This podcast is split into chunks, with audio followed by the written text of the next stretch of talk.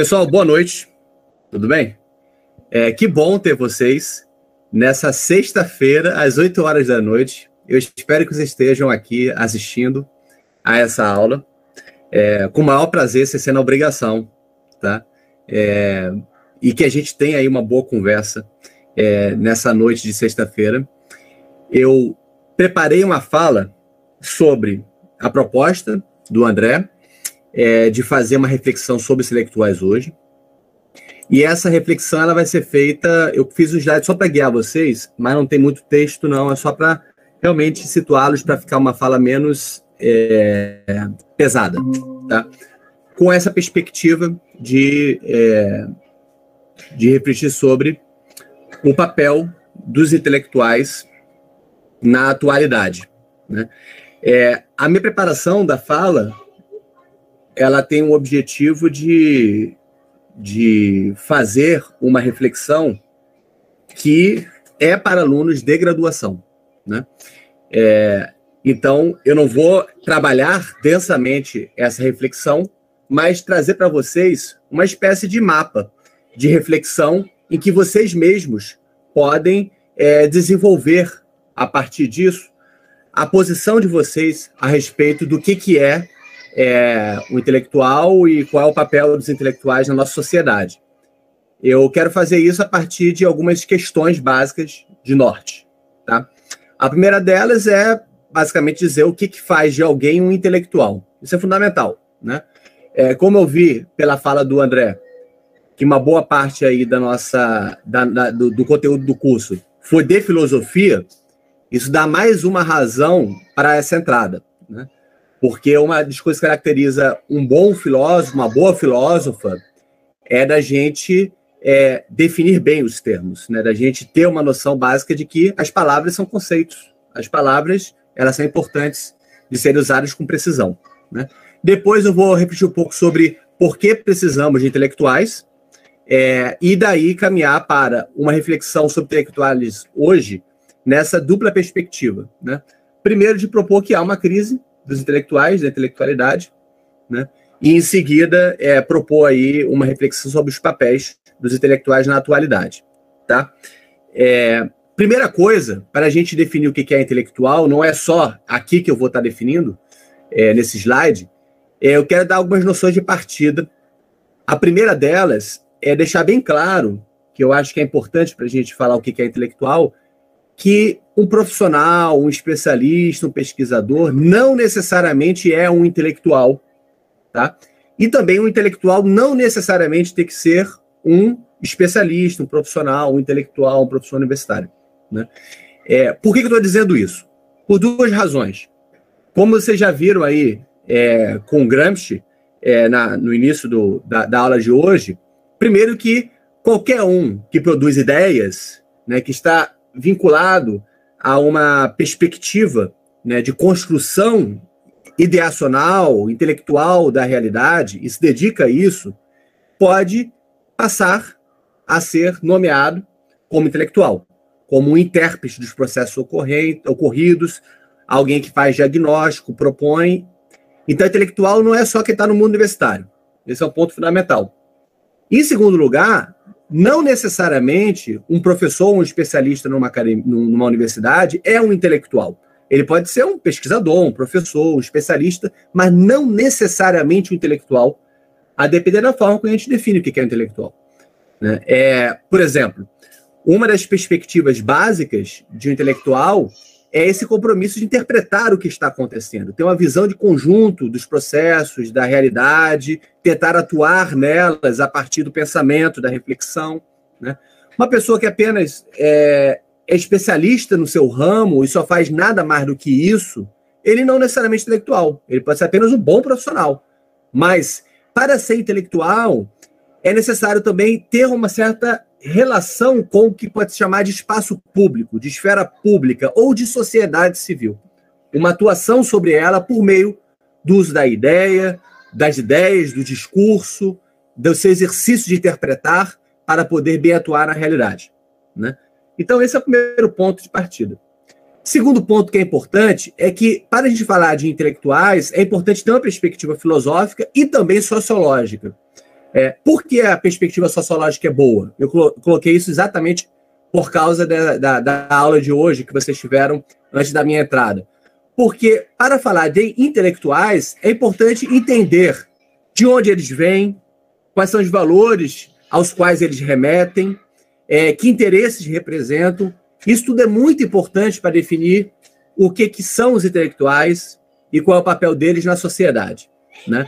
Porque a gente fala de forma muito abstrata os intelectuais e não entende que a sociedade tem múltiplos intelectuais com múltiplas funções, com múltiplos interesses, né, que atuam de formas diferentes na sociedade. Tá?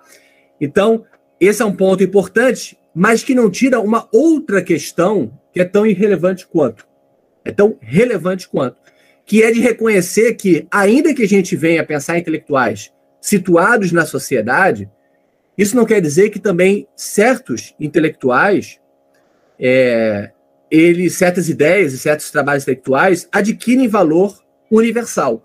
Ou seja, falar que intelectuais é, são bem entendidos quando são situados sociologicamente na nossa sociedade, não quer dizer que não tenha é, é, atividades de pensamento, atividades intelectuais, que se tornam efetivamente de importância universal, que não são reduzíveis ao seu contexto social, não são redutíveis a a, a vida, a, aos grupos às quais pertencem, às classes às quais pertencem e tudo mais. Tá? Esse é o primeiro ponto que eu queria definir. E agora eu queria só desdobrar um pouco, tá? para situar vocês e começar a falar sobre a atualidade, sobre o quanto que há perspectivas diferentes de intelectuais que também ajudam a definir. Por exemplo, esses dois autores aí, Durkheim e Marx, são dois clássicos da sociologia. E cada um tem sua visão diferente de intelectual. Então, também, quando a gente fala de intelectual, a gente tem que entender que há perspectivas diferentes. Por exemplo, o Durkheim, ao falar do papel dos intelectuais, ele fala da importância intelectuais como uma espécie de clínicos do social. Intelectuais que devem ser atentos ao que está acontecendo na sociedade, tal como um médico tem que estar atento à, à vida que se passa no paciente. Né? Então, tem que, tem que ser o que intelectual de tudo?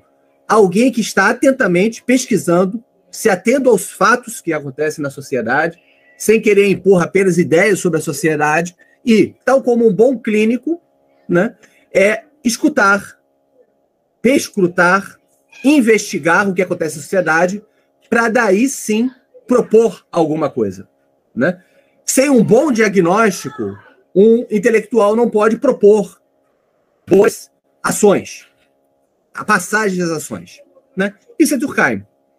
Marx ele já tem uma posição que não vai para a linha reformista de um intelectual que defende, por exemplo, as instituições sociais ou que se propõe a ir com calma. Vai com calma, escute, para fazer reformas é, na sociedade. Marx já da perspectiva de intelectual revolucionário. Né? É, de forma muito rápida, tem duas coisas básicas que caracterizam o Marx. Uma delas é a importância de que mais uma vez, assim como Durkheim, as ideias estejam falando da própria sociedade, ou seja, de sua concretude, de suas relações reais. Não são apenas ideias. Né? Isso daí está criticando os intelectuais alemães da época, alguns deles, né? É, exatamente os pais dessa filiação aí alemã que passa, é, que, que, que são filho, filhos de, de, de Hegel e que também dão a geração do grande e venerável pensamento alemão, são intelectuais que se atiam muito à capacidade das ideias produzirem o mundo. E o Marx está fazendo um movimento oposto, dizendo: calma aí, tem que estudar relações materiais. Intelectuais, então, têm que se dedicar a estudar as relações materiais de uma sociedade. Só que o Marx tem um compromisso também de um passo de revolucionar a sociedade, né? de não somente interpretar o mundo, e é necessário bem interpretar, para transformá-lo. Né? Essas são duas posições clássicas extremamente fortes da sociologia sobre o lugar intelectual. Né? Intelectual atento, clinicamente sociedade, buscando reformá-la, e intelectual também atento à sociedade, buscando explicar a sua lógica própria, para poder também atuar de forma revolucionária sobre ela, vinculando-se a interesses é, de uma classe definida. Né? Essas duas perspectivas têm algo em comum, que caracteriza um, um, um intelectual moderno. É a de ter uma visão de conjunto da sociedade. Eles não são especialistas ou profissionais. Eles são pessoas comprometidas, digamos, com é, as questões de conjunto, a interpretação do processo da sociedade como um todo e uma atuação orientada por é, valores diferentes deles, né, buscando transformar a sociedade. Né? Seja numa via reformista, como Durkheim, seja numa via revolucionária, como Marx. Tá? Há outros intelectuais que surgem no século XX, um deles, Antônio Gramsci, que o, o André acabou de, de falar nessa aula, em que é, tem essa perspectiva, então, de olhar o lugar da intelectualidade, né, da, da, da ação intelectual, dentro da organização da cultura. Né? Isso é um passo para além da própria perspectiva do Marx e toda a tradição marxista é, anterior a Gramsci, que tendia a ver o intelectual muito colado nas lutas de classes, muito colado a, a uma perspectiva de, de, de, de ser explicado e ser mobilizado em função de conflitos de classe da sociedade capitalista. Gramsci ele se distancia disso e faz uma obra muito interessante que traz uma contribuição para a gente, que o André já falou aqui, né? que é uma tipologia, falar assim, dois intelectuais é, é, que o Gramsci traz, que é um intelectual tradicional um intelectual orgânico, moderno. Nesse sentido, qual é a importância de uma contribuição dele para a gente pensar intelectuais hoje? Uma delas é entender o papel que nas nossas sociedades tem para qualquer tipo de ação é, de transformação social e tudo mais, de uma ação no âmbito da cultura. Né? numa ação de organizar a cultura, de entrar nos debates, dentro de uma perspectiva de uma sociedade civil atuante. Né? Então, para Gramsci, é, o marxismo deixa de ser, ou a ação revolucionária deixa de ser, voltada para ocupar o Estado e se torna uma luta no âmbito das interpretações de mundo, nos conflitos, inclusive existenciais, sobre uma boa vida que deve ser vivida dentro do âmbito da sociedade. Né? E, além disso, também ele pensa essa combinação, que é muitas vezes esquecida, entre essa o lado positivo da intelectualidade tradicional e o lado positivo da, te, da intelectualidade orgânica, vinculado à própria sociedade como um todo.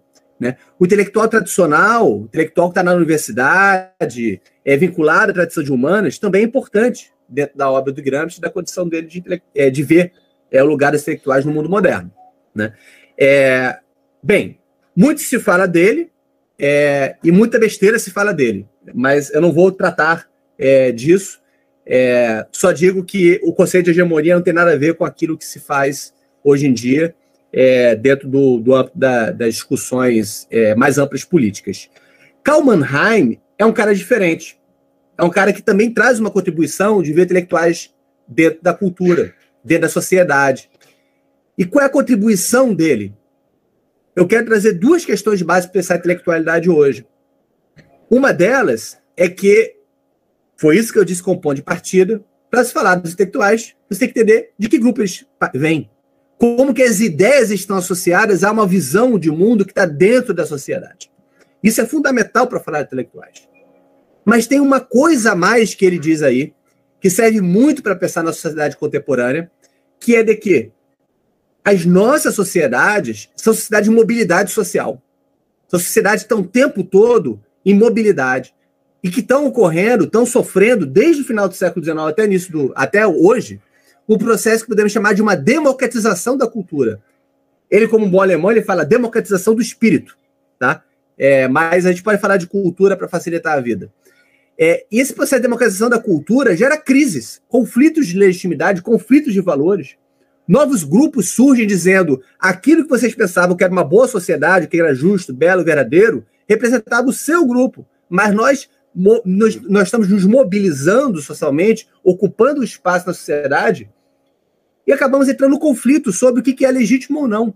Né? E a sociedade ela se move. A característica da sociedade democrática é essa, esse conflito o tempo todo em torno de posições diferentes de mundo que correspondem a grupos sociais específicos com estilos de pensamento diferentes. Esse Mannheim, ele não é um é revolucionário. Inclusive, ele é crítico do marxismo. E ele vê a posição intelectual não como comprometido com a revolução, mas sim como uma figura central na nossa sociedade, que é aquele que tenta refletir sobre as demais posições e tentar construir canais de diálogo, de consenso, de deliberação entre essas posições. Ele tem meio que o trabalho de fazer com que esses diversos intelectuais, esses diversos grupos se comuniquem, saiam de uma sectarização, de uma fragmentação, de um conflito social que não é possível de ser dirimido. Né? Então, o papel do intelectual no Mannheim é esse intelectual que está vinculado a esse papel central na sociedade de tentar pensar o conjunto da sociedade para além da sua fragmentação e dos seus conflitos permanentes. Né? E que geram uma dificuldade muito grande de tentar escutar todas as posições entender no que, que elas estão é, bem postas e no que, que elas são apenas parciais e tentar ampliar as visões de mundo existentes, dialogando-as e propondo caminhos para a sociedade. Né? Hannah Arendt é uma intelectual que tem uma posição é, bem diferente de Gramsci. Né? Poderíamos até falar que Gramsci está à esquerda, Mannheim está no centro e a Hannah Arendt está mais à direita. Ainda que essas distinções são extremamente complicadas hoje em dia e às vezes atrapalham mais do que ajudam. Tá? A Hannah Arendt ela traz muita importância né, da atividade de pensamento no espaço público da nossa sociedade. Ela traz muita atenção para a importância do político, da experiência política que é da natureza humana. Nesse sentido, ela traz toda uma renovação do pensamento é, ocidental, remontando a tradição grega, a tradição da polis grega, da cidade grega, traz toda uma reflexão sobre a relação entre pensamento e ação, faz toda uma reflexão sobre o que é agir, o que é a vida ativa, que é extremamente importante também para a vida de hoje. Né? E eu digo apenas duas coisas a respeito do, da, do, do, da visão que ela tem de intelectuais na nossa sociedade. Tá? Primeira delas, que é muito importante, é que quando ela fala sobre a própria ideia de ação, agir no mundo, há formas diferentes de agir no mundo. Você pode agir apenas pra, pelo labor, para reproduzir a própria vida social, reproduzir a própria vida, a própria existência. Isso é uma visão degradada é, de ação quando se reduz somente a ela. Quando o ser humano age, ele age fazendo muito mais coisas do que apenas reproduzir a sua própria existência, que é o labor. Ele também faz para produzir coisas no mundo que é a poética, que é a dimensão que ela chama de obra ou de trabalho. É, quando os intelectuais falam sobre, por exemplo, agir, sobre prática, ou sobre as pessoas quando falam sobre agir, essas duas dimensões, tanto do labor quanto também da, do, do, da, da, da produção, são importantes ser consideradas. Nesse sentido, ela abre o caminho para pensar a ação para além das reduções a mero ativismo, voluntarismo e também é apenas a pensar que a ação é agir no mundo para manter a sua própria existência e tudo mais, a sua própria sobrevivência. Mas ela traz uma outra concepção de ação ainda, além de trabalho e além de, de, de obra, de produção de, de coisas, de tecnologia e tal. Ela traz ideia de ação. Né? E isso é uma característica típica da ação humana, que todo ser humano tem, e que também é importante para se fazer uma boa atividade intelectual de crítica do mundo. Né? O que caracteriza a ação humana é a capacidade de diálogo e a capacidade de ação na esfera pública, no espaço público. O ser humano é um bicho político por excelência. Né? E o papel dos intelectuais na sociedade, digamos assim, para ir muito rápido na Arendt, tem pouco a ver de defender essa posição do espaço político, que tende a ser suprimido em favor apenas da, do mundo técnico, ou em favor apenas do mundo da tecnocracia, ou em favor apenas do mundo econômico. Né? O espaço público nas sociedades humanas é fundamental. E, nesse caso, os intelectuais têm uma importância muito grande dentro da, dentro da sociedade. É porque eles têm muito a ver com esse espaço público, com esse do discurso, do diálogo, e com essa perspectiva de formular, afinal, quais são os interesses públicos, que, é, que preocupa uma sociedade, em diálogo com outros é, atores dentro do espaço público. aqui eu termino a minha passagem sobre propostas de intelectuais e começo a falar sobre intelectuais hoje, de forma é, bastante simples assim. Tem uma última perspectiva do que é intelectual que vai no fio da tradição de, é, marxista, mas rompe com ela ao longo do caminho, que é de uma teoria crítica da sociedade, que também é importante para a gente entender o que é intelectual hoje. Né? A intelectualidade, ela é o quê? O que, que ela faz? O que, que ela tem que produzir? Teorias? Ideias? Sim, tem que produzir teorias e ideias. Mas há pelo menos dois tipos de esforço teórico no mundo. Você pode fazer uma teoria tradicional, uma teoria que apenas está adaptada às coisas tais como elas são, apenas se preocupar em reproduzir o mundo tal como ele é, com as suas relações de dominação internas. Né? Ou você pode fazer teoria crítica, que é uma teoria que tem um compromisso de crítica e superação de relações de dominação. A teoria crítica, ela usa a teoria tradicional, mas ela vai além, tendo que interesses emancipatórios. Isso caracteriza uma teoria crítica. Há toda uma discussão que dá para fazer, fazer uma série de teses sobre o que, que é esse tal de interesse emancipatório, que está muito longe de comunismo. Nenhum desses caras aqui eram comunistas. Tá? Eles eram todos críticos do comunismo.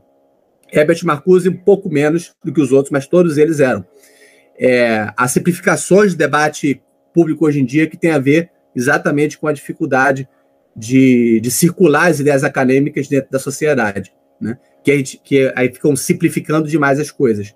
Mas o ponto deles, da teoria crítica, o intelectual que está competindo com a teoria crítica, é de ter esse interesse emancipatório, que às vezes envolve até mesmo ir contra a consciência cotidiana, e às vezes também ir a favor da consciência cotidiana. Mas o importante é a atividade intelectual estar comprometida com valores universais. Autonomia dos indivíduos, democracia, justiça, e bem fundamentar isso. Não como utopias, mas como ideias bem fundamentadas que permitem fazer um bom diagnóstico da sociedade e tentar pensar caminhos para uma sociedade que não seja de exploração, de dominação, alienada e tudo mais. Né? Essa passagem pelos intelectuais é, ao longo da, desse caminho, né, é, daria para fazer uma pós-graduação completa em torno deles e vários outros. Né? Eu quis apenas trazer uma série de é, perspectivas diferentes para é, preparar o terreno para começar a propor então um caminho né, do que, que da intelectualidade hoje e por que precisamos de intelectuais. Essa pergunta, por que então precisamos de intelectuais, eu deixo ela sozinha aqui, falo um pouco, mas eu acho que é uma coisa que vale a pena, se vocês quiserem, a gente refletir é, daqui a pouco, com um pouco mais de, de densidade. Dado tudo isso que a gente disse, por que precisamos de intelectuais em uma sociedade? Né? O básico, o básico é que uma sociedade, e aí nesse caso, principalmente uma sociedade complexa como a nossa, ela precisa de interpretações do que está acontecendo. Ela precisa de é, um movimento, ao mesmo tempo, de dentro e de fora da sociedade. O movimento de dentro de, é de perceber o que está acontecendo, bem interpretando, bem explicando os processos. E de fora, no sentido de poder olhar o conjunto das coisas e entender o processo como um todo.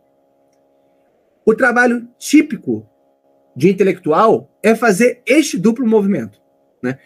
As sociedades modernas, os intelectuais do mundo moderno, a vida intelectual tem muito a ver com isso daí. Né?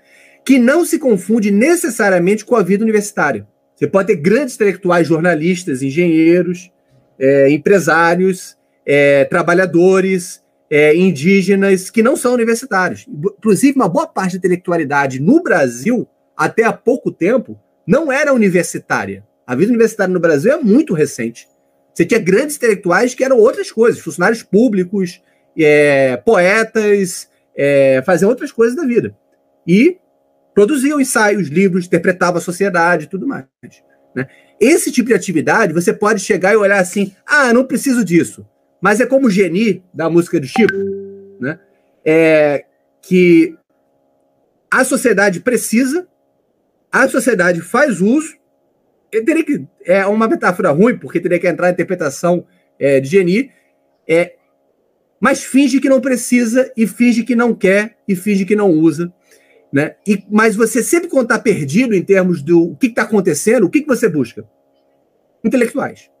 Às vezes busca intelectuais que podem ser péssimos intelectuais, pseudo-intelectuais, ou pode encontrar gente muito boa que faz uma excelente interpretação da sociedade e que te vai para um bom caminho. O fato é, é a gente, para a vida social moderna, sobretudo, precisa de certo tipo intelectual que acabei de falar e que é, faz com que o mundo se torne um mundo sobre o qual a gente tem reflexão, sobre o qual a gente tem consciência do que está acontecendo, sobre o qual a gente pensa para poder agir. Tá?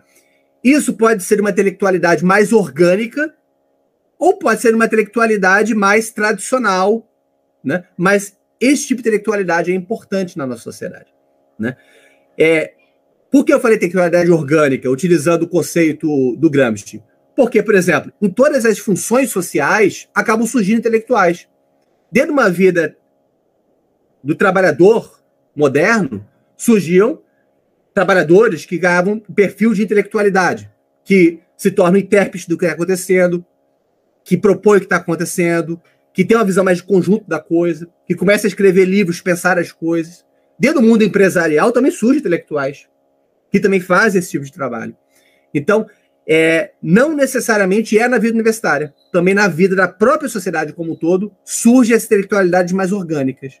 Mas também a vida universitária também tem intelectualidades orgânicas e também tem um espaço importante de intelectualidade tradicional, vinculada à tradição humanista de pensamento, que é igualmente importante na nossa sociedade e ainda mais na nossa sociedade hoje em dia que se fragmenta. Tá? E isso me leva à, à questão da crise intelectuais. Tá? É, e, e começar a falar um pouco sobre o lugar intelectuais na nossa sociedade. Né? É, já falei, intelectuais são importantes na nossa sociedade, né? É, independente de onde eles vêm, onde eles estão por causa dessa interpretação de conjunto, por causa desse exercício de deliberar, de pensar, de refletir, de se tornar consciente que todo mundo precisa da nossa sociedade. Né? Por isso que se busca, ainda que se diga que não são importantes, são dispensáveis. E há diferentes tipos intelectuais. Eu não estou fechando uma visão intelectual é, que pode ser tanto via uma tradição marxista, quanto uma é, Hannah Arendt, quanto Karl Mannheim. Há várias perspectivas, mas tem isso em comum. Bem, mas temos uma crise dos intelectuais hoje. Né? Para pensar a nossa sociedade contemporânea, é necessário pensar é, alguns aspectos de, poxa, estamos em crise. Então, o tipo de intelectual que é preciso hoje em dia é diferente do intelectual de outros tempos. Os desafios são diferentes. Né? E sobre isso vou falar rapidamente com algumas imagens que simplificam a ideia. Essa primeira imagem de mecanismos é a seguinte perspectiva.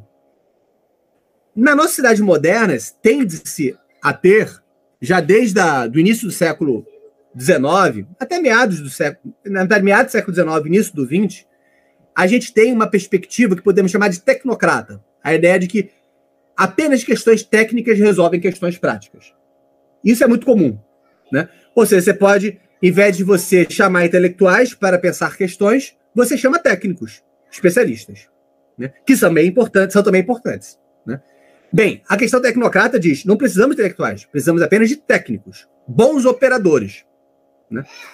Dentro da sociedade do da, final do século XX, 1980, 90, 2000, que pega a geração de vocês, também surge uma perspectiva de que esta sociedade que a gente vive, ela tem esses mecanismos muito bem turbinados do ponto de vista de autorregulação do mercado. Ou seja, a sociedade pode ser regulada instituída, organizada, como um grande mercado.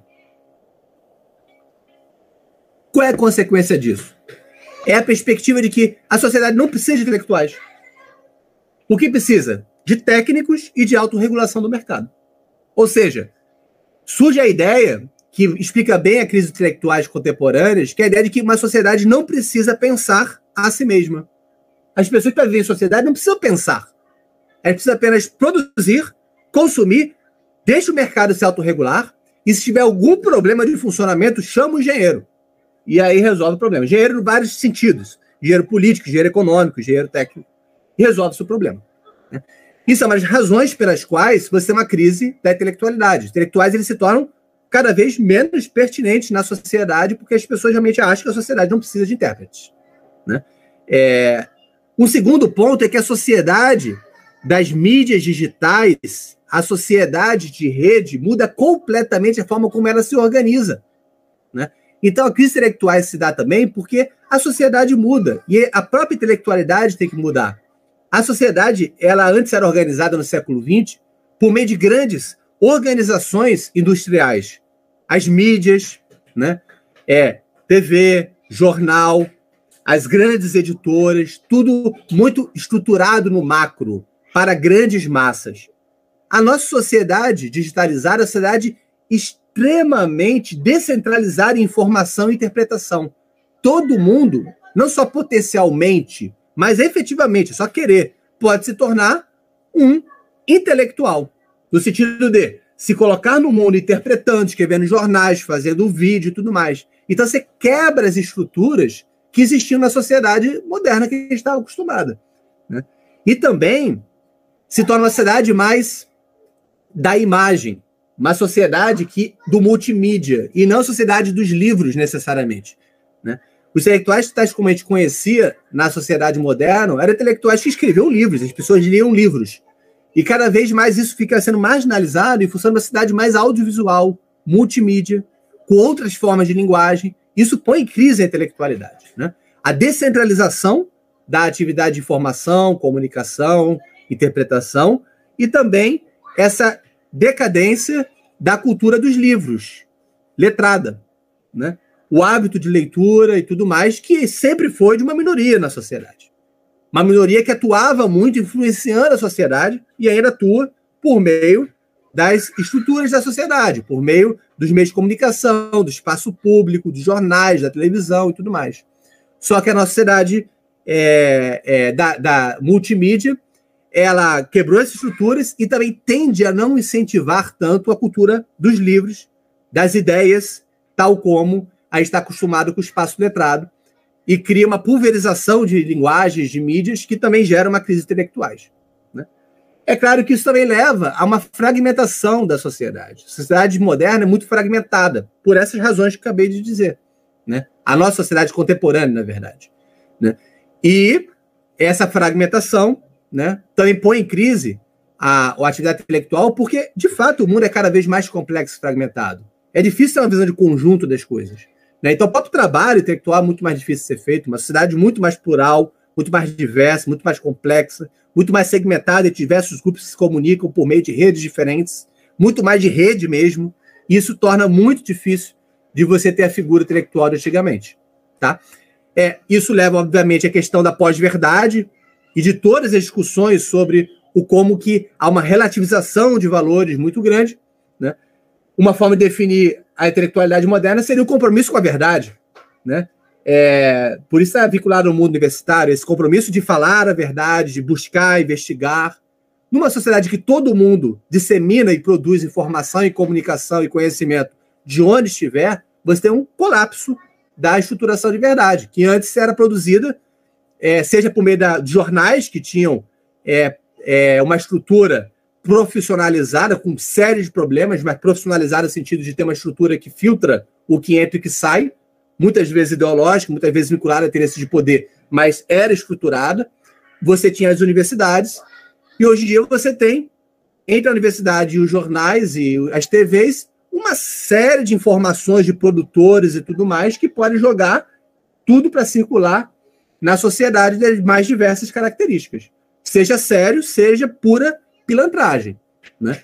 É, e também tem uma sociedade muito das emoções. Né?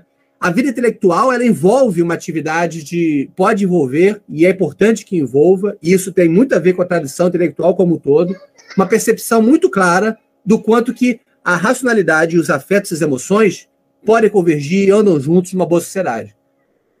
Mas a atividade intelectual tem também um compromisso de pensar, de refletir, de ponderar, de formar julgamento, de ir com calma, pensar e refletir. Né? Só que a nossa sociedade, uma sociedade que, é, por características diversas, é muito e cada vez mais pautada por emoções. Por emoções, afetos, pela, pela, pela, pelo caráter dos afetos, das emoções, das raivas, dos sentimentos, é, também sentimentos que diz respeito à vida privada das pessoas. Então, não há muito espaço na nossa sociedade contemporânea de locais de diálogo, de reflexão, de formação de juízo dentro do espaço público mais amplo, dentro da nossa sociedade. É muito eu contra você, é muito essa, essas, esses jogos de disputas que às vezes tem uma base real e às vezes é puramente emocional. Né? E isso também dificulta muito a atividade é, intelectual. Né? Bem, é, eu falei de coisas que podem se dizer dificuldades, né?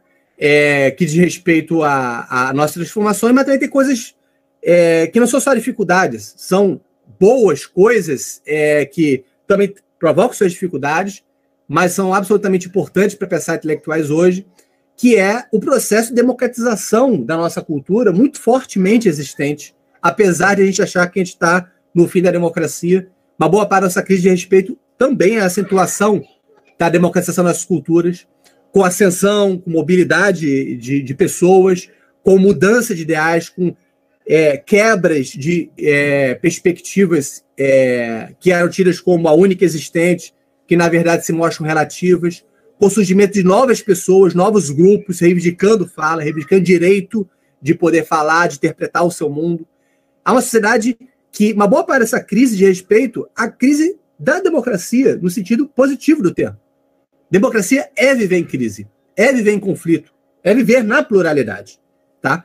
É, não existe é, é, ausência de dissenso no mundo democrático, e quanto mais democrático for, mais haverá dissenso, espaço para dissenso. Isso faz parte.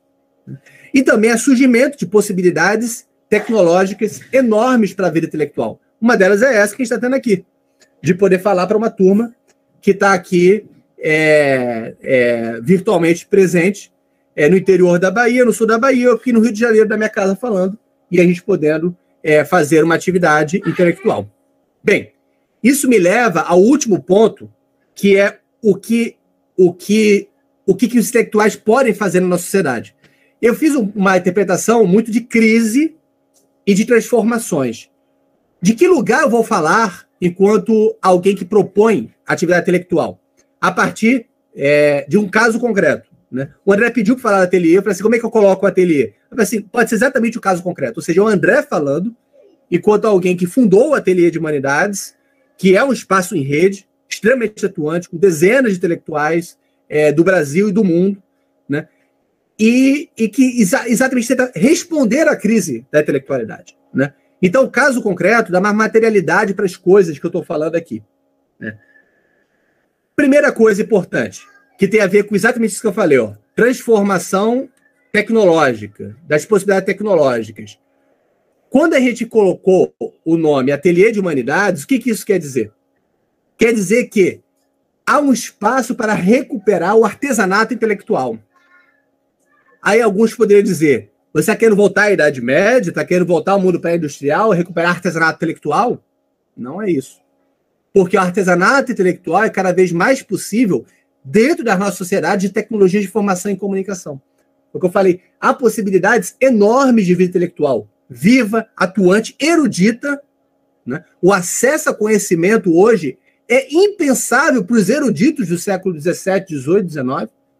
Você tem em um clique ou dois cliques no máximo acesso a obras que você tinha que ter muito dinheiro para passar o oceano e, e, e, buscar lá no outro, no outro, no, outro, no outro continente alguma coisa que hoje em dia você consegue muito rapidamente, com acesso direto. Às vezes você não tem nem o conhecimento da língua, você usa ferramentas que permitem que você ultrapasse a barreira linguística para poder é, gerar uma formação, fazer uma atividade intelectual. Ou seja, as possibilidades de tecnologia de informação e comunicação são enormes hoje em dia, que permitem que a atividade de formação, de educação e de formação de intelectuais seja extremamente mais fácil, mais plausível, mais possível do que apenas 20 anos, 30 anos atrás. Tá? Infelizmente, isso vem junto com uma letargia com uma certa preguiça de uma sociedade, me desculpe o termo, é, facilmente seduzida pela adaptação, alienada ao estado de coisas e tudo mais, né? ou que cai muito facilmente em palavras feitas de disputa contra a sociedade, de revolução. Os lugares fáceis, os lugares comuns, são muito facilmente é, acomodatícios para as pessoas e o esforço de se formar uma cultura atuante, uma cultura viva, uma cultura que efetivamente está é, tá aí como disponível para a gente, é um trabalho um pouco mais, mais difícil de ser feito. Né? Quando a gente tem tudo é, disponível, inclusive ideias feitas, é mais fácil não fazer a atividade necessária para produzir ideias que dizem respeito à nossa sociedade, que sejam concretas e vinculadas ao que, que é possível fazer na nossa sociedade e tudo mais. Né? Agora, tem uma outra questão que a tecnologia permite. Né? Quando eu falei daquela sociedade intelectual do século XX, você tinha a universidade. A universidade tinha que ter. É, aí tinha as editoras que publicavam livros. Aí tinham a televisão que fazia vídeos, que é parte televisiva. Você tinha rádios, tinham grandes corporações. Hoje em dia, você pode ter um simples artesanato, um simples núcleo de produção intelectual em, em nível de corporação de ofício, que tenha tudo isso desdobrado. Tem a sua própria rádio, República de Ideias, no caso da Ateliê, né? República de Ideias, sua própria tribuna, Fios do Tempo, sua próprio canal, canal do, do Ateliê de Humanidades, né?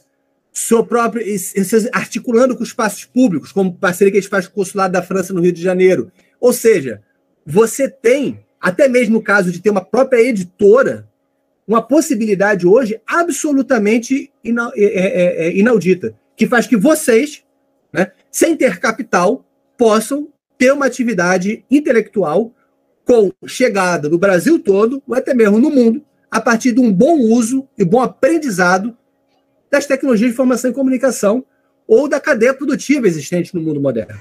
Né? Antigamente, para ter uma editora, você precisava ser capitalista. Hoje em dia, você não precisa ser capitalista. Tem que utilizar apenas as estruturas existentes hoje em dia e que boa parte do processo de produção é quase zero, a não ser trabalho. Trabalho, empenho, energia e inteligência. Né? É, e aí, para terminar a questão, então, para trazer, então, qual é a minha interpretação e a interpretação de, de, de, de nós que estamos no ateliê sobre o que, que é importante fazer, tá? E isso, com isso eu termino e a gente pode pensar um pouco mais sobre a vida intelectual. Aí a resposta que tem muito a ver com a forma como André Manelli né, é, pensou bastante é, a crise da universidade. Tá? Crise da vida universitária. Bem, é, o que que. Aí eu falo muito rapidamente para vocês entenderem o ponto do negócio. Primeiro, o que, que seria, o que, que é um ateliê de humanidades? É a perspectiva de você ter instituição livre e colaborativa de formação, pesquisa e produção de conhecimento em filosofia e ciências humanas. Esse é o primeiro ponto fundamental. Né? É a possibilidade de você criar espaços, e aí eu convido vocês também a também pensar nos espaços de vocês, que não precisa ser espaço físico necessariamente, são articulações muitas vezes podem ser feitas por redes, no Brasil todo, que sejam livres e colaborativos. Ou seja, uma vida universitária, uma vida acadêmica fora da vida universitária é importante também. Né? E que seja alternativa e complementar à vida universitária.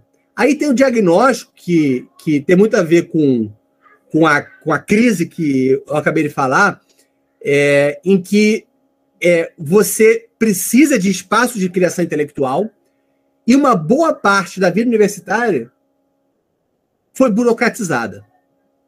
Se tornou um sistema fordista de produção. Estranho. A gente está no mundo pós-fordista. Mas a sociedade, a, a, universidade se tornou um sistema fordista de produção. Né? É, ou seja, produção em série, paper, padronização, produtivismo. Você vale o que você, o que você publica, publica ou pereça. E isso vai matando a vida universitária. Vai criando profissionais, profissionais altamente qualificadas, mas cada vez menos pessoas com formação e condições de, de fazer uma atividade intelectual. Até porque tem que sobreviver academicamente. Né?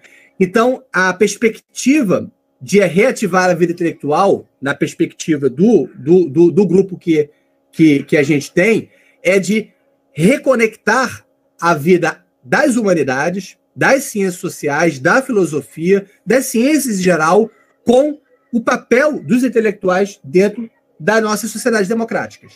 Né? Isso é fundamental na nossa perspectiva, com vários valores. E aí isso me leva ao, a, ao ponto dos valores que tem a ver com o nosso, nosso manifesto. É, liberdade de estudo, pesquisa e formação, né?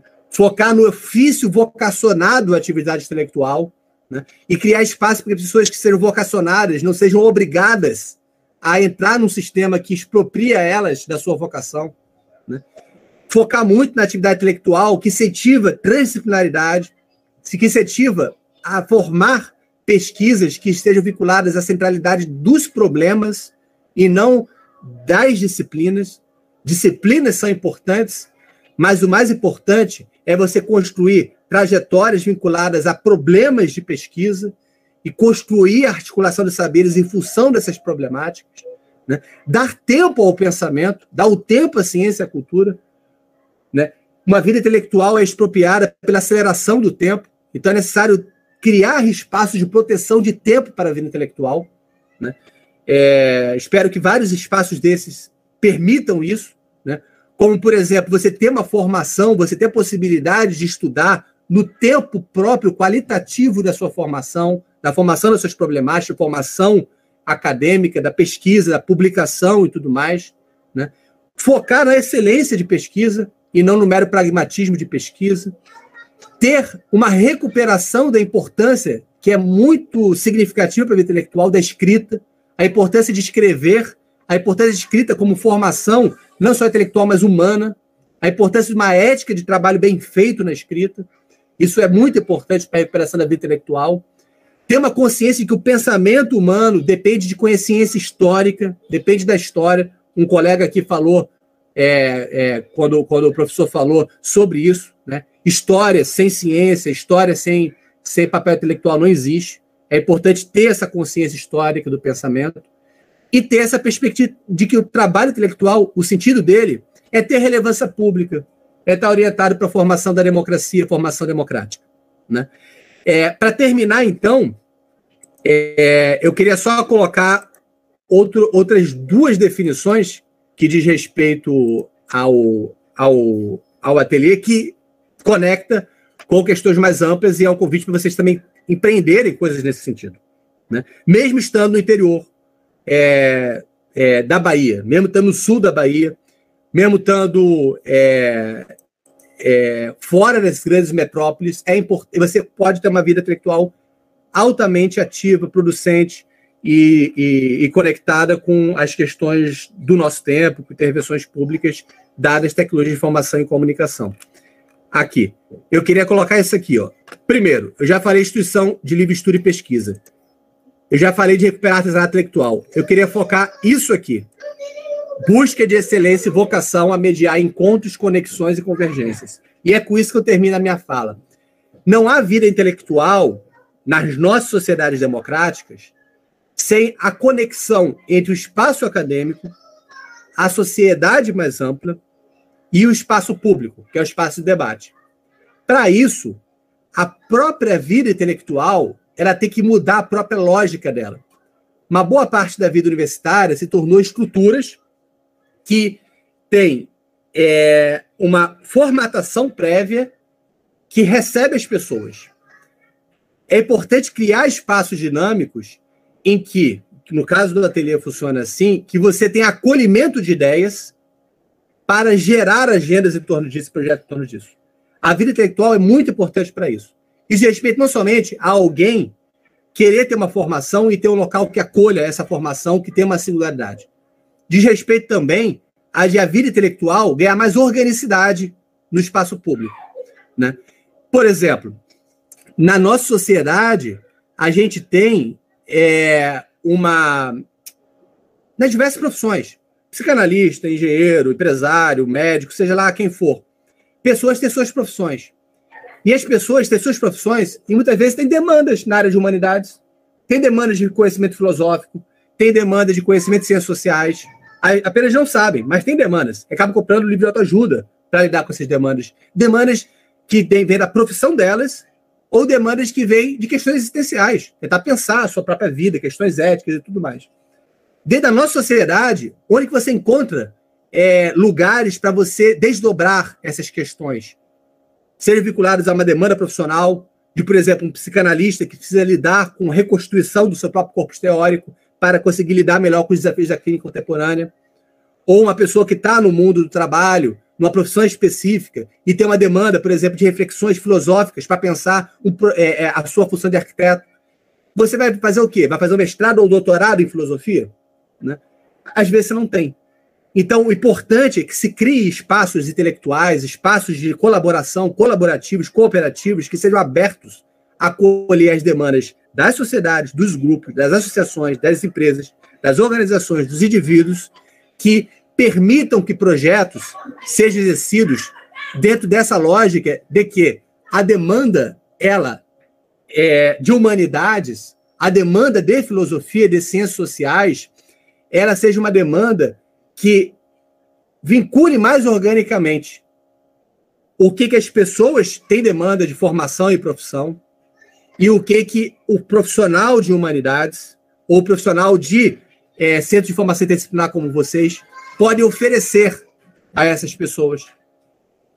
Né? Em termos de formação, de abertura de horizontes, de trazer leituras, de sentar para ler junto em processo de formação, e que importa não é só o resultado, mas o próprio processo, orientações de formação, como a gente fala, é orientação por processo e não por resultado. Né? A gente está muito acostumado de orientação por resultado, o universitário virou isso. Então você é um realizador de performance, de resultados. A vida intelectual é processo. Processo de artesanato de ideias, processo de formação, de autorreflexão, e para isso tem que ter espaços que acolham isso. Né? E vocês, como profissionais sendo formados na área de humanidades, é importante que vocês também pensem isso. Caminhos que possam atender a demandas de vocês, obviamente, mas também que vocês sejam profissionais que criem esses espaços. Atendam a essa dinâmica em que, com isso eu concluo, as humanidades, as ciências sociais, não são questão somente para publicar artigo e apresentar trabalho em grupo de IGT de congresso. Né? Não é só isso. Né? Para aumentar ponto no Lattes e conseguir um emprego público. Não é só isso. Tá? Isso é muito pouco, na verdade. Né? E a peneira é tão grande porque poucas pessoas vão entrar nisso ainda. Né? E o que você criar é uma reorganização da visão do que, que do, da importância das ideias, das ciências sociais, das ciências humanas, da, da, da filosofia, dentro do mundo. Do mundo social, do espaço público, na formação de indivíduos, no processo educativo, no acolhimento de demandas da sociedade. Né? E para isso há muito trabalho a fazer. O Ateliê de Humanidade é apenas uma semente só. Mas eu acho que a lógica é uma lógica que tem que ser ampliada por diversas iniciativas. Eu acho que é esse o papel da intelectualidade e é um desafio da intelectualidade no nosso mundo. Para que a gente não tenha um mundo, como a gente vê, onde há uma desconexão muito grande entre universidade, sociedade civil e espaço público, onde há um encastelamento e burocratização muito grande da universidade, né? onde há pessoas muitas vezes têm demandas de conhecimento da nossa área, mas não sabem onde atendê-las, porque a universidade não atende. Ela está lá parada lá, recebendo, recebendo pessoas muitas vezes sem uma flexibilidade necessária para lidar com as demandas da sociedade. Né? E você tem um espaço público que, infelizmente, acende um anti-intelectualismo muito grande, né? de pessoas que, muitas vezes, é, por ressentimento, outras vezes por é, se sentirem alvo de mais interpretações intelectuais, a própria ideia da intelectualidade, como atua no espaço público, às vezes é muito equivocada, sem entender muito bem com quem está lidando, com, com, com, a própria população, né? E impõe ideias que as pessoas não se identificam, muitas vezes elas reagem de uma forma, de uma forma é, é, taxativa, porque tem a sua própria identidade, tem a sua própria forma de existência, e, e, e não se vê identificado com aquilo que as universidades propõem às pessoas, né? E você tem, e você tem então um intelectualismo que vem junto também com terraplanismo, com, com a ideia de que a sociedade ela pode se tentar é, por mecânica, é, automaticamente, e cada um pode ter sua opinião. Não existe sociedade, cada um tem só o seu eguinho, seu desejo, sua opinião e seu interesse. E tudo funciona normal. A sociedade precisa constituir um espaço público, precisa constituir processos de reflexão conjuntas, precisa construir horizontes comuns, e para isso a vida intelectual é absolutamente fundamental seja no nível macro da formação, micro da formação é, cotidiana de pessoas, né, que dê possibilidade delas efetivamente se apropriar de filosofia e ciências humanas para além de ficar conhecendo apenas filósofos e autores e falando palavras é, estabelecidas e moda e reproduzindo modas, né? E que também sejam, é, sejam intelectuais que atuem nessa formação e também mais amplo, no debate público, fazendo é, intervenções audiovisuais, escritas, incentivando assim uma cultura letrada. Eu acho muito difícil haver intelectuais sem livros. Né? Essa ideia que dizer livro é coisa do passado, coisa nenhuma. É fundamental construir uma cultura de livros. Não existe intelectualidade sem abstração. E a abstração é um bem humano, é uma conquista humana. Não existe democracia sem universais. E não existe universais sem abstração. Boas abstrações que permitem a gente sair do nosso, do nosso, da nossa visão de mundo fechada, construir articulações com outras pessoas, com outras visões de mundo, permutar perspectivas. E para isso a vida universitária é fundamental e é fundamental também a vida intelectual, trabalho é, intelectual. Tá bom? Então, minha fala quis percorrer esse caminho aí. Valeu.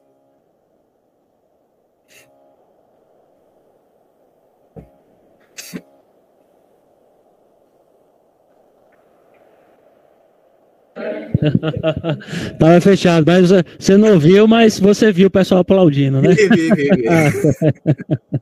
André, primeiramente agradecer aí a fala, muito enriquecedora, né?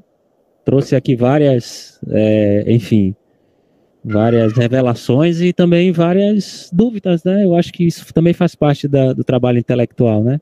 Suscitar essa dúvida que leva adiante a nossa ação e o nosso pensamento também, né? Bom, é, eu tô, tenho aqui algumas questões, né? Mas eu acho que o a, a principal aqui é as indagações que vocês têm. Não precisa ser necessariamente uma pergunta, pode ser uma colocação, uma coisa que achou interessante, uma coisa que o professor André falou, ele remeteu para alguma coisa que aconteceu com você, algum exemplo, né, da, da sua vida. Então eu vou aqui franquear a palavra para vocês fazerem perguntas, fazerem colocações para o professor André, tá bom? Quem gostaria de começar? Ah, sim. Boa noite, professor André. Eu sou Emanuele. Boa viu? noite. Emanuele. É, isso. Tá. Então, eu ia fazer duas perguntas mas o senhor propriamente já respondeu. A primeira seria o seguinte: é, como seria a forma que é, a, é o intelectual poderia é, se adaptar ao mundo atual, né? Mas aí o senhor mesmo falou que com, com essas mudanças, com essas crises, na verdade, né, é, de, tecnolo de tecnologia e as demais, o senhor propriamente falou que é, esse projeto Ateliê de Humanidades é justamente para poder resgatar a vida intelectual dos livros, né? Que hoje é muito baseada em opiniões, internet, mas esquecem do livro. E aí eu ia fazer essa pergunta, o senhor respondeu. E a segunda é, seria o seguinte: como que o, o estudante universitário ele poderia desenvolver uma vida intelectual fora da universidade? E o senhor também respondeu, né, que seria assim, é, a gente não focar somente em trabalhos, notas, né, ficar fechada dentro da universidade, mas sim procurar é, desenvolver uma visão, concepção de mundo, né, dentro da universidade e não só desenvolver, mas colocar em prática, né, e além de trabalhos, técnicos, é, artigos, enfim. É, essa seria a segunda pergunta, o senhor também respondeu. Então, gostaria de agradecer. é isso, professor. Bom, bom só complementar então essa questão do, do segundo ponto, porque é isso, assim, vida intelectual não se confunde com vida universitária. É um dos grandes desafios para mim foi exatamente isso, assim. Vida intelectual está muito além da vida universitária. Né? E há várias formas de escrita, de intervenção pública. Então, vida intelectual também não é escrever artigos científicos, né? Para publicar em revistas que apenas pouquíssimas pessoas leem. Né? Vida intelectual envolve diversas formas de escrita, diversas formas de atuação, né? É, por meio também da fala. Né? E, e, isso é possível de ser feito sem estar vinculado a uma instituição formal de ensino, sem ser professor de universidade, sem é, é entender que a vida intelectual é mais ampla que a universidade é fundamental. Né? E, em segundo lugar, ter espaços, e aí no caso, a Ateliê de Humanidades é um espaço desses. Né? É, espero que tenha outros. Eu acho que é, eu, eu não quero detalhar o, o que a gente faz, porque senão vai aparecer propaganda de serviços. Né? Eu não quero, eu quero, eu não quero fazer isso.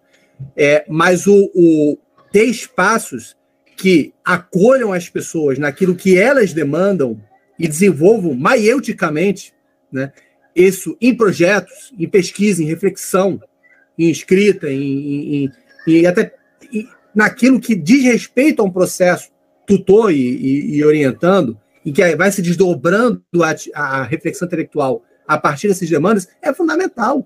E para isso não é necessário formação universitária. Formação universitária é uma, é uma função específica na sociedade, é importante essas conexões, mas a ideia de que intelectual tem que ter emprego público é, para poder exercer sua função é uma ideia restrita. Até que uma boa parte dos nossos intelectuais não eram professores universitários, que formaram a nossa sociedade. Dou só um exemplo: Mário de Andrade.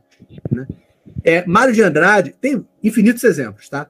Mas só para dizer Mário de Andrade, porque eu, eu, preparei um livro da Biblioteca Básica Latino-Americana, que é um projeto que a gente faz com a Fundação da C. Ribeiro, um livro sobre Mário de Andrade. Fiz a apresentação do livro.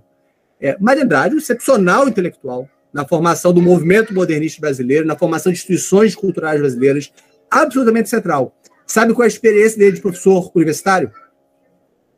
Eu não digo zero, porque ele assumiu uma disciplina na Universidade Federal que foi fechada no primeiro semestre, que foi, foi, foi fechada em 42. O cara não teve, não teve vida universitária, mas um dos maiores intelectuais que o Brasil já produziu.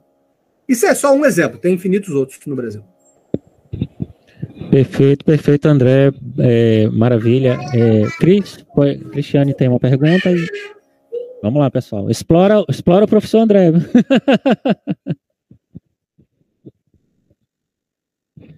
Oi, professor, boa noite. Meu boa nome é noite. é Cristiane. É, eu queria fazer uma pergunta: o seguinte. É, essa questão do intelectual orgânico, né? Que, são, que, é, o, que é o intelectual que ele está fora das universidades.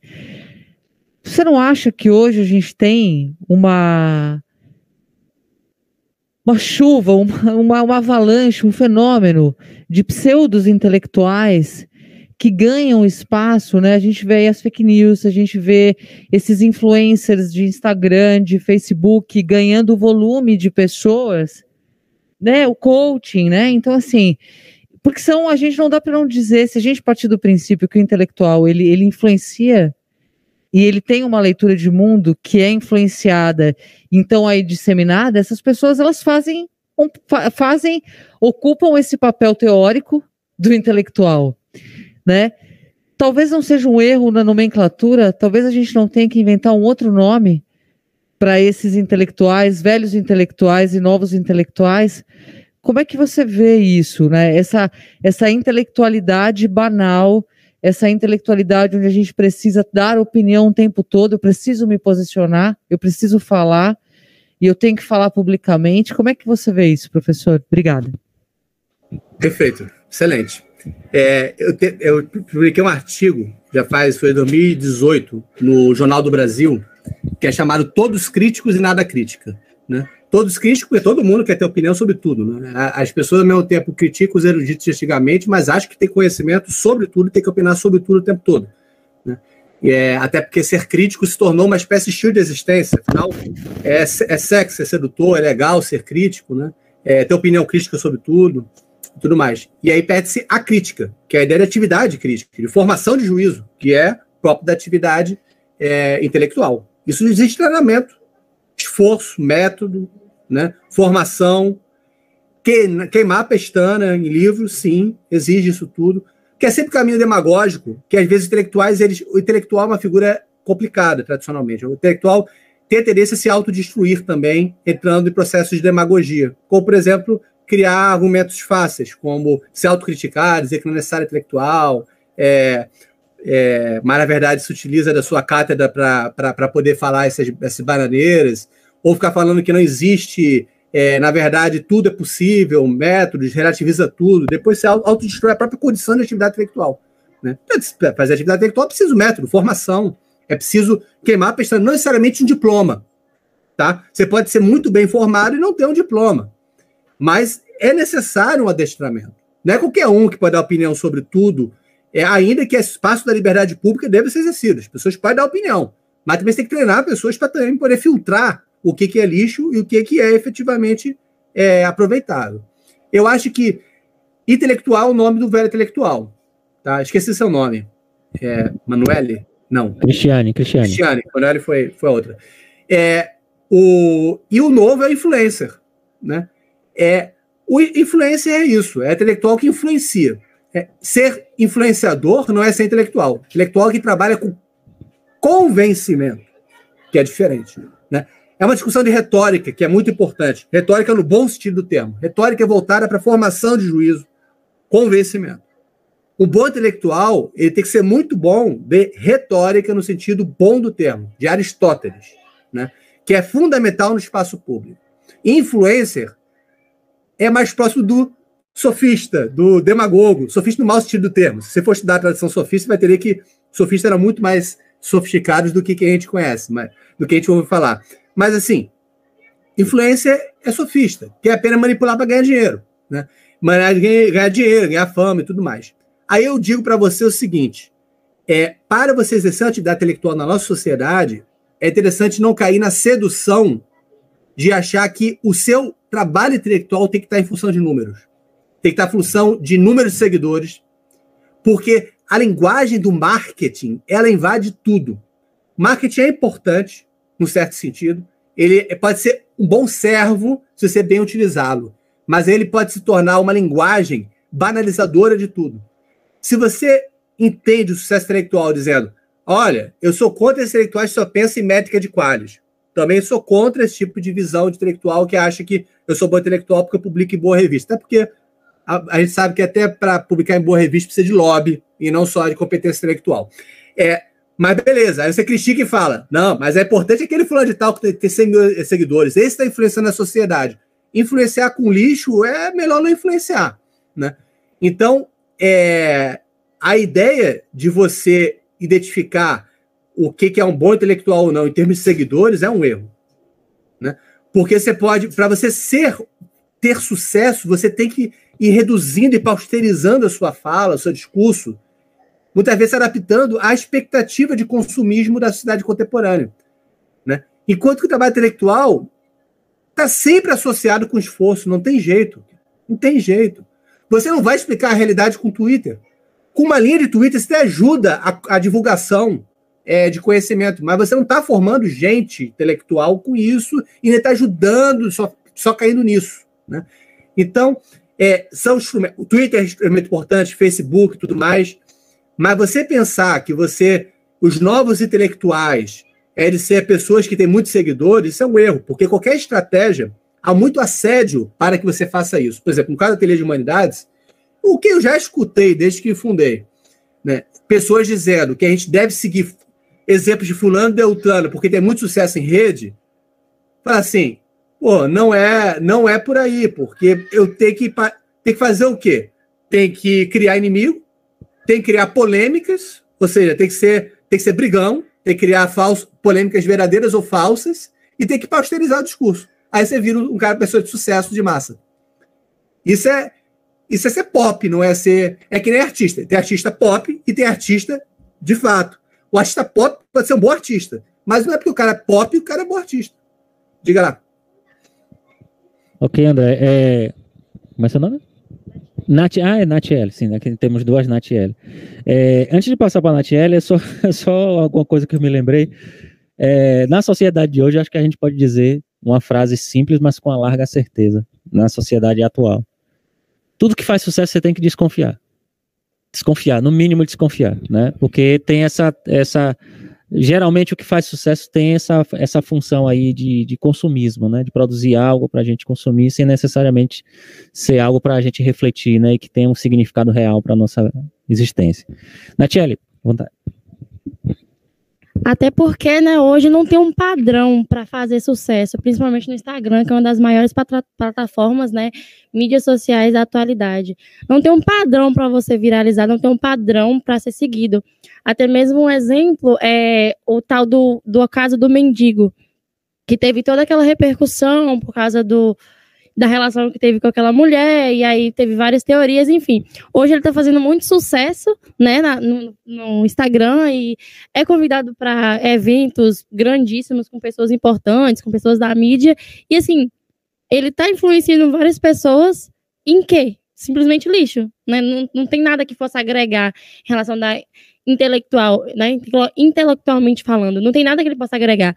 Mas ele fez sucesso. Inclusive outros, né? Tipo, a necessidade de pertencer a algum nicho, e aí a pessoa começa falando, falando, falando, aí cai na graça do povo e aí se acha no direito de é, virar um coach, né, da mídia, virar um influenciador. E aí, simplesmente porque tem seguidores, porque é, aleatoriamente conseguiu, né, essa quantidade de, de fãs, começa a falar baboseira e muitas pessoas que não têm segmento acabam seguindo e só vai aumentando ainda mais a mídia daquelas pessoas.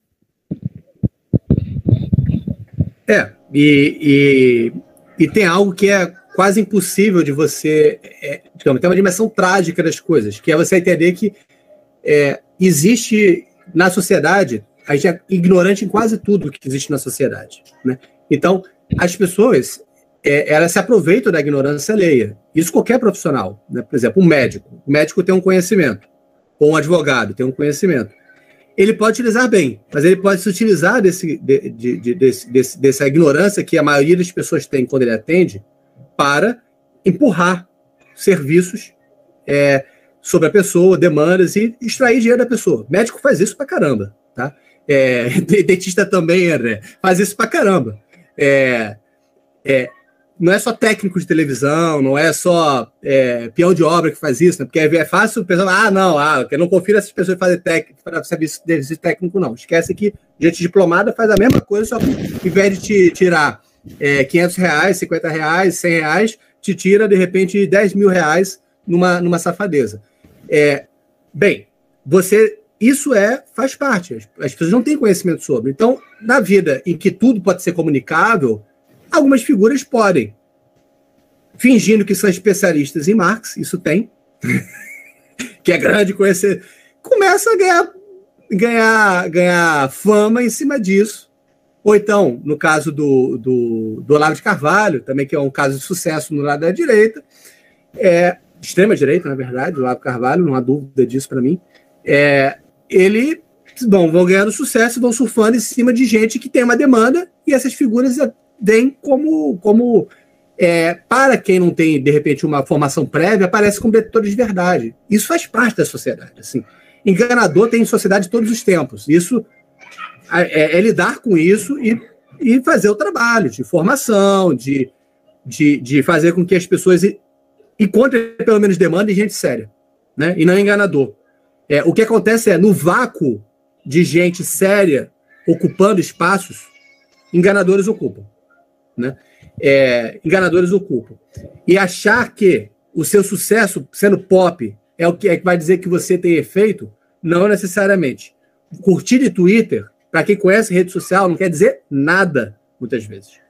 Né? Quer dizer que, às vezes, tem um robozinho trabalhando para você, e quer dizer que tem alguém querendo reagir de forma excitada a algum estímulo que você deu.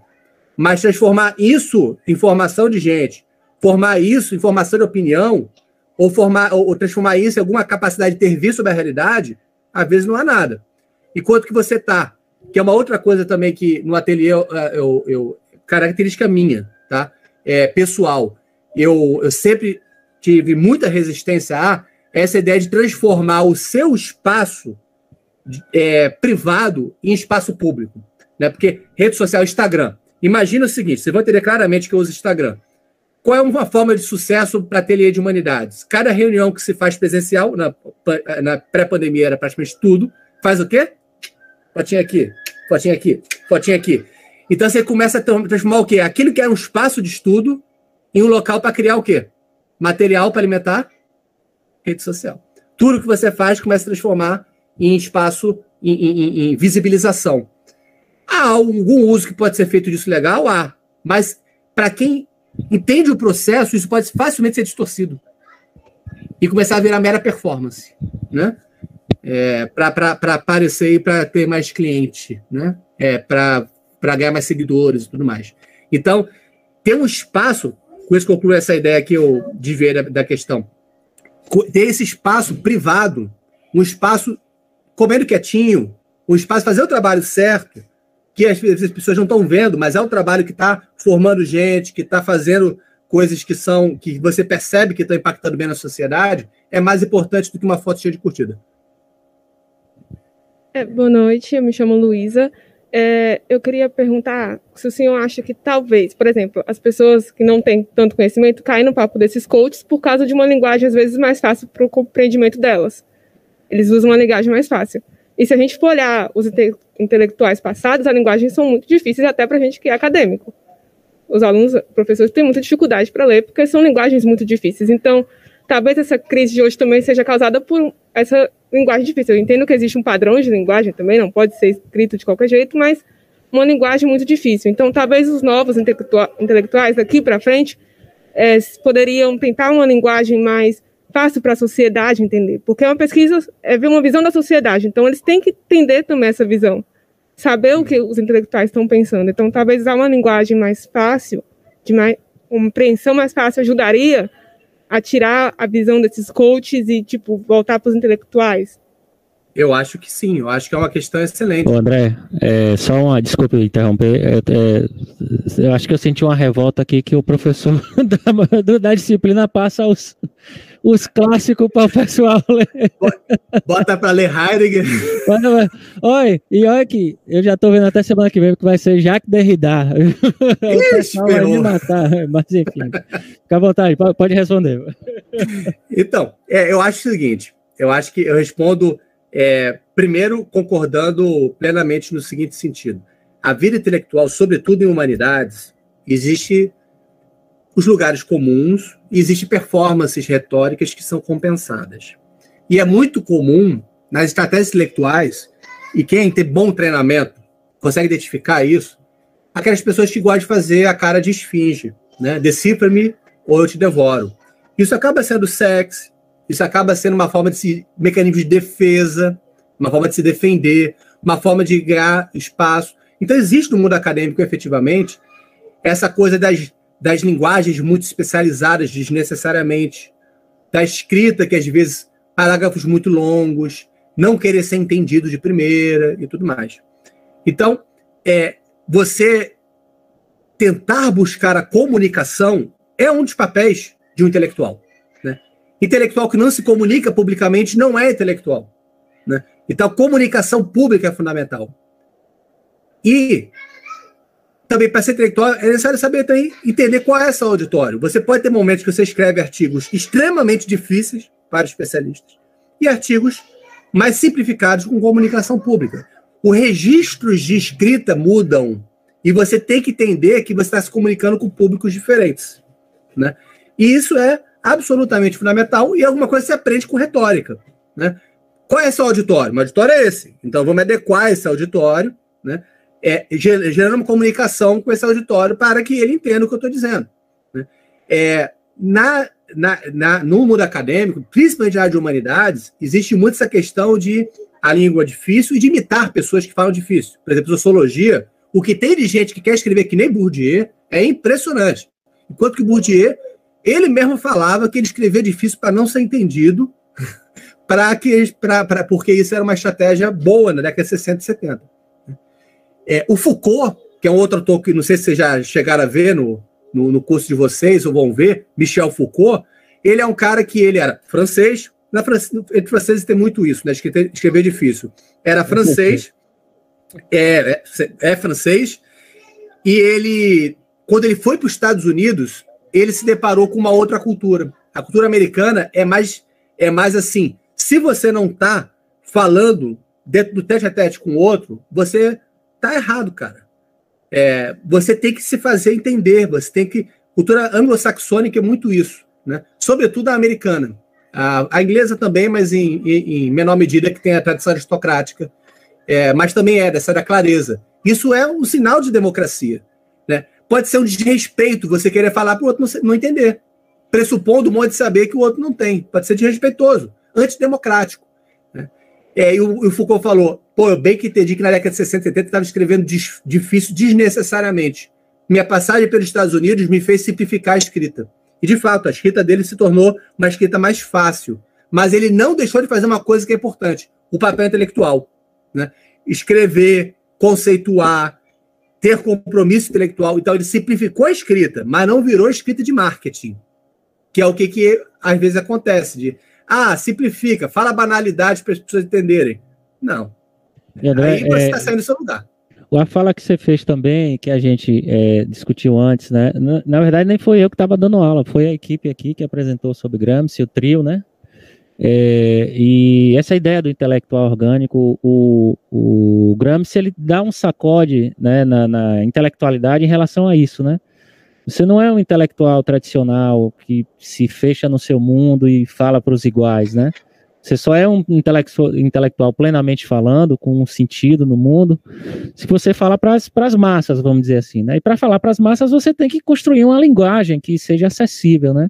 Então, acho que até o próprio Gramsci ele já traz essa, essa, essa, é, essa inovação né, no papel do, do intelectual. E que a gente não pode perder de vista isso hoje, né? A gente não pode, a gente tem que escrever, é, produzir o pensamento para ele ser divulgado, né? Inclusive, gente, é até uma, uma é até um, um erro de, de, de metodologia da pesquisa científica, né? Você escrever é muito difícil, muito rebuscado, né? Porque você está é, jogando contra a própria ciência, contra a própria divulgação do conhecimento, né? Porque você tá, se você escreve muito rebuscado, o, o, o público que, que vai acessar e vai entender isso é um público muito restrito, né? Então, é, é, eu acho que casa muito bem com essa ideia do intelectual orgânico, né? Que a gente falou e que você também é, é colocou, né, na, na sua apresentação. Com certeza, com certeza. Eu acho que é, a, a, esse compromisso de se comunicar é fundamental. Né? E saber quem é o público é fundamental. Perfeito. É... André, tem, tem uma pergunta aqui. É, quantas mais perguntas? Mais alguém? Só ia fazer colocação. Ah, tá. Na verdade, não é bem uma pergunta, mas é um. Quando eu vi a frase assim, é, que a gente vê que não. Ah, sim. Yasmin, Yasmin Santana. Então, a frase assim, ah, não, não, não é que nasce, mas não se cria mais é, intelectuais como antigamente. Mas a gente vê que talvez isso seja porque os intelectuais hoje em dia, né, grande maioria que se diz intelectual, é, não se baseia tanto nos antigos também, tipo, no sentido de ler, né, livros, né, que a, o André já falou. Então, assim, querer tirar conclusões por base, tipo, ah, eu penso, eu acho, e fazer umas filosofias assim de bar, sabe? Que você senta no bar e começa a contar um, um, do nada. E quando ainda há essa, essa, esse resgate dos antigos, normalmente é, é tirando realmente de contexto, sentido, deturpando realmente a palavra. E eu acho que por isso que hoje em dia tem isso, ah, não existe mais intelectual, ainda mais no Twitter, né, que o senhor citou também. Então, é só essa observação que eu queria fazer mesmo. É excelente a tua observação, por causa do seguinte, aí eu falo de experiência própria, tá? É, essa vontade de ser contemporâneo, de ler o que é mais atual e tudo mais, e até essa pressão de valorizar o contemporâneo, na nossa, é, na nossa área, a gente tem muita pressão de seguir os parâmetros das ciências exatas e naturais. Nas ciências exatas e naturais, faz sentido de você dizer que só importa que o artigo mais importante seja escrito nos últimos cinco anos. Faz sentido. Tá. Mas na área de humanidades, não faz sentido nenhum e chega a ser estúpido você é, criar critérios de atualidade em termos de escrita. Ler Platão pode ser mais importante e enriquecedor para entender a atualidade do que ler um filósofo da moda contemporânea. Isso é básico. Então, na minha perspectiva, na minha perspectiva, André Manelli, para mim, a minha formação com clássicos é absolutamente fundamental. Né? É, ler autores clássicos, né? Como, por exemplo, na área de ciências sociais, Durkheim, Weber, Marx, outros autores também, poder chamar neoclássicos, né? Bourdieu, Habermas, é, o Giddens, é, na área de filosofia, tem a formação com Kant, com Hegel, é, com Platão, com Aristóteles, ler os filósofos modernos. Isso, para a área de humanidades, é absolutamente central. Eu não penso duas vezes entre sentar para ler um clássico ou ficar lendo livros de contemporâneos. Não é uma coisa ou outra. É de você pega autores clássicos, eles te formam o pensamento, né? E essa vontade de ser atual, às vezes é aquela coisa de somente você seguir o que está na moda, o que, que é comum, o que é legal, e você não tem estofo para filtrar isso. Né? Informação clássica na área de humanidades te dá estofo para você conseguir realizar essas, essas filtragens. E mais ainda, ler com qualidade é mais importante do que ler muito. Então, essa coisa, ah, tem que ler um monte de coisa. Ler com qualidade textos muito bem escolhidos. É muito importante. Né? E ter essa, essa, essa, esse traquejo de ler, de buscar entender, de analisar o texto é fundamental na nossa, nossa formação. É. Tá vendo aí? O professor André tá me ajudando aí, tá vendo? Me redimiu, tá vendo a minha metodologia? Obrigado, professor, pelo apoio. Enfim, é, André, é, acho que é, já, já te exploramos bastante, né? Enfim, é, mais uma vez frisar que foi assim uma, uma, uma noite de sexta-feira, um sextou bem legal, né, pessoal? Enfim. É, e agradecer a sua contribuição aí, a sua, a sua leitura de mundo, né? Acho que principalmente isso, né? A partir da sua experiência, é, trouxe muito aqui para a gente. Eu chamo a atenção de né, algumas coisas que você trouxe, essa coisa da burocratização do trabalho universitário, né? Eu também sou muito é, é, é, crítico disso. É, aqui eu vivo isso na, na Universidade Federal do Sul da Bahia, a gente vê, não por assim uma, uma má fé né, dos colegas, mas uma necessidade, como você falou mesmo. Né? O problema é que o sistema pontua a, a quantidade e não a qualidade. Tem até um, uma reportagem que fala assim: você imagina Isaac Newton, né, no mundo de hoje, tendo que escrever trocentos artigos para poder progredir, né, para poder ter uma, uma carreira acadêmica, né? Ele não ia conseguir nunca desenvolver a, a, a, a, é, a física newtoniana, a teoria dele, né? As, as leis de Newton, obrigado.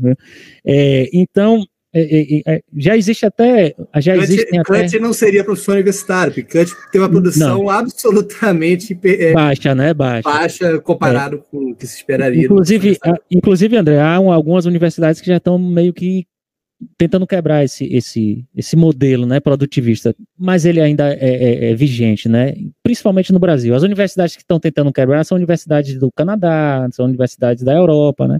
isso ainda não chegou no Brasil. Mas isso é importante porque a gente vai passar por um processo de construção do trabalho de conclusão de curso. Né? Então não é uma coisa quantitativa, é uma coisa que você tem que ter qualidade. Né? Claro que no trabalho de conclusão de curso a gente não vai exigir para estudantes de graduação que eles descubram, né?